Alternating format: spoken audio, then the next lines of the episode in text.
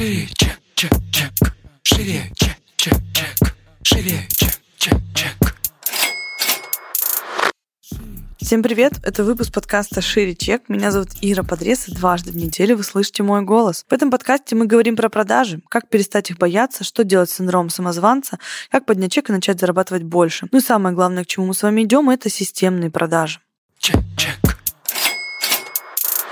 Тема сегодняшнего нашего выпуска – это работа с личными помощниками, ассистентами, когда они нужны, что им передавать, э, как это делать. Рассказывать буду, естественно, на примере своего опыта. У меня вообще победа, на самом деле, большая, потому что у меня сейчас в команде работает первый личный помощник, который прожил со мной больше трех месяцев. Она у меня работает с марта, это уже апрель, май, июнь, июль, август, сентябрь, октябрь, ноябрь, 8 месяцев. Скажу, э, как сказать, сразу честно, что эпопея с личными помощниками, она длится у меня довольно долго. То есть я в разные периоды времени нанимала себе людей, которые выполняли ну, разный функционал. В чем была проблема вообще в целом? Я чувствовала, что я зашиваюсь, но не понимала, типа, что отдавать. Это была моя ошибка, потому что вот почему у меня эта помощница осталась, мне кажется, дольше всех, и она у нас внутри команды начала развиваться, и она уже повышена, то есть она уже не только мой личный ассистент, но еще и делает там кучу другой, в общем-то, работы, и, соответственно, повышается там по зарплате и так далее. Потому что я начала отдавать серьезные задания. Раньше я очень сильно боялась, что личному ассистенту, ну, знаете, как сказать, типа напортачить, что-то сделать не так а, и так далее. А здесь у нас, во-первых, изначально были задания, как сказать, задания такие довольно серьезные. Потом я еще и уезжала в отпуск, оставила ее, она здесь оформляла мне весь кабинет, принимала доставки, закупала все. То есть то, что для меня очень ответственным является, я думаю, блин, интересно, вообще она э, сможет такую функционал сделать или нет. И дальше я начала доверять работу с документами, подачей куда-то чего-то, выяснить информацию, подбить какую-то информацию. Ну, то есть уже начала сама давать человеку а, больше возможностей для проявления, потому что изначально, когда ты зашиваешься, кажется, что ты так много хочешь хочешь всего делегировать. И, ну, это же не всегда, да, ты начинаешь искать помощника как раз-таки в период, когда ты зашиваешься, потом ты его находишь, и получается, что, ну, возможно, там нет такой волокиты с бумажками. Вот, и кажется, как будто, типа, блин, а что давать ему? И непонятно, начинаешь высасывать как будто задание из пальца. А потом я вот, ну, как сказать, спустя уже, конечно, там какое-то количество ассистентов, я поняла, что, блин, все, что я могу сделать не я, короче, надо отдавать. Да, не получится с первого раза, ничего страшного, получится у нее с четвертого или с пятого раза, потому что я ее привлекла и даже к созданию материалов. То есть, вернее, как, я пишу конспекты, а уже оформление конспектов для дизайнера, то есть ТЗшки, добавление э, текста из видео там и так далее, это все делает она. То есть на обучающую программу создает дополнительный материал на основе моих конспектов уже она. Это может сделать другой человек? Конечно, может. Уже есть основа, все есть. Нужно просто отсмотреть видео, добавить текст, оформить это и передать дизайнеру на работу. Проверить это все у дизайнера, подгрузить это куда надо и передать это в работу техническим специалистам. Раньше все это я делала сама. Такая, знаете, типа ответственная, все надо проконтролировать и так далее. Сейчас я понимаю, что э, человек вполне вообще э, самостоятельно может освоить даже то, чего она не знала, с чем она не сталкивалась, и ну, спокойно в этом разобраться. Просто ей нужно будет для этого какой-то период времени. Ну вот, поэтому она ну, как бы занимается многими процессами, начиная там от зумов, курированием зумов, которые проходят у нас на потоках именно, не знаю, там бронированием всего, личных причем, и не, не, не личных каких-то вещей. Я стараюсь себя скидывать сейчас ну, максимально в те задачи, которые не касаются конкретно моей работы по созданию продукта, там, по, ну, по написанию подкастов там, и так далее. То есть какая-то контентная часть, которая требует моего именно вовлечения. Все остальное стараюсь отдавать команде, возможно, это личный ассистент, возможно, это просто кто-то из команды. И, ну, таким образом становится, на самом деле, жизнь намного легче. В чем я видела свои ошибки? Я, наверное, на примере вам ошибок просто своих расскажу, чтобы вам было, возможно, легче это примерить как-то на себя. Первая ошибка моя была вот в этой трясучке с делегированием. А вдруг они сделают что-то не то? А вдруг они ошибутся? Господи, ну а что? Я сама не ошибаюсь. Ну, я тоже ошибаюсь, я тоже не железный человек. Я тоже могу быть как нам рассеянный, еще что-то. У меня может там что-то случиться. А, поэтому все абсолютно ошибаются, и мы в том числе можем прийти в разном настроении, в разном состоянии. Для меня сейчас показатель того, как человек исправляет свои ошибки.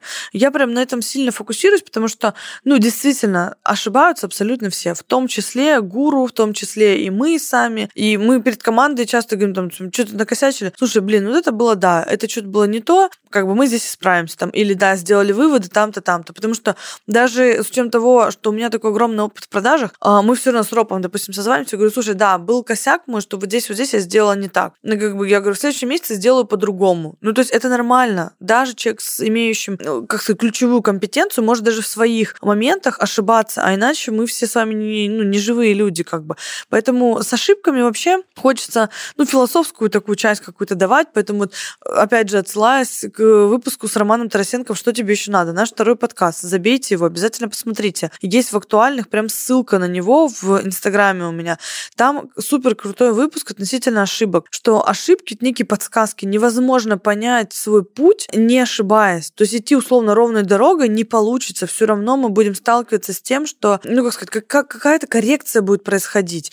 И это окей. Через ошибки мы можем эту калибровку как раз-таки проходить. Поэтому я прям рекомендую вам послушать всем, кто переживает за то, что можно ошибиться. Вот. По поводу вообще ассистентов еще. У меня есть критерий, когда я выбираю ассистента себе. Я не беру а, фанатиков. Как бы это сейчас ни звучало, для меня очень важно адекватное отношение человека ко мне, я буду доверять ему личные какие-то моменты, и мне нужна какая-то такая более-менее трезвая голова. Если я вижу у человека какие-то, ну, условно, для меня это как будто маниакальные наклонности из ряда «хочется быть к вам ближе», «хочется там в вашем поле находиться». Это, ну, не ок для меня. Лично для меня. Кому-то, наоборот, кто-то берет э, людей, которые именно вот так к ним относятся.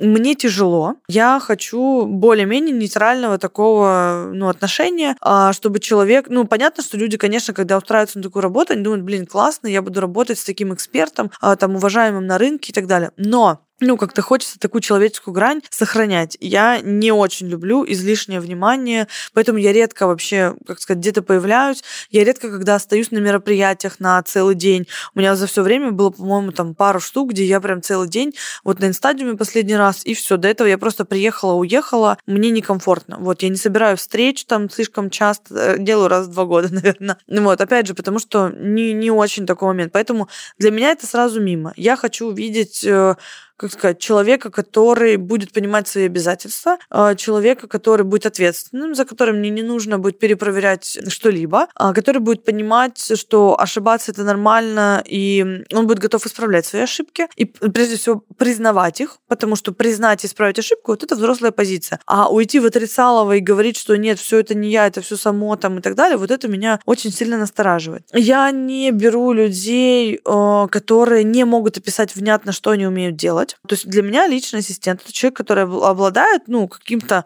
расширенным пулом навыков и который легко осваивает какие-то новые навыки. Поэтому если человек мне говорит, вы знаете, я условно ничего не умею, но я готов учиться, у меня есть вопросы, потому что я считаю, что взрослый человек не может к определенному возрасту ничего не уметь. Он должен что-то уметь. Я не спрашиваю, здесь тем более личный ассистент это такая очень расширенная история, да, то есть это не там маркетолог, да, вот ты знаешь маркетинг или не знаешь. Это человек, который, ну, обладает огромным э, пулом навыков, навыков, э, начиная от бронирования билетов и гостиниц, заканчивая там, я не знаю, какими-то личными поручениями. И там не нужно быть э, каким-то сверхчеловеком, но надо как-то очень грамотно, адекватно оценивать, просто умею я такое делать или не умею. Уметь себя ну, правильно презентовать таким образом, да, то есть, что я ценный человек, потому что если человек не ощущает своей ценности, не понимает, что, ну, как сказать, не делает аналитику, наверное, вообще действий, которые он совершает, но у меня тоже будут вопросы, прям сильно. Чек, чек, чек. Живее.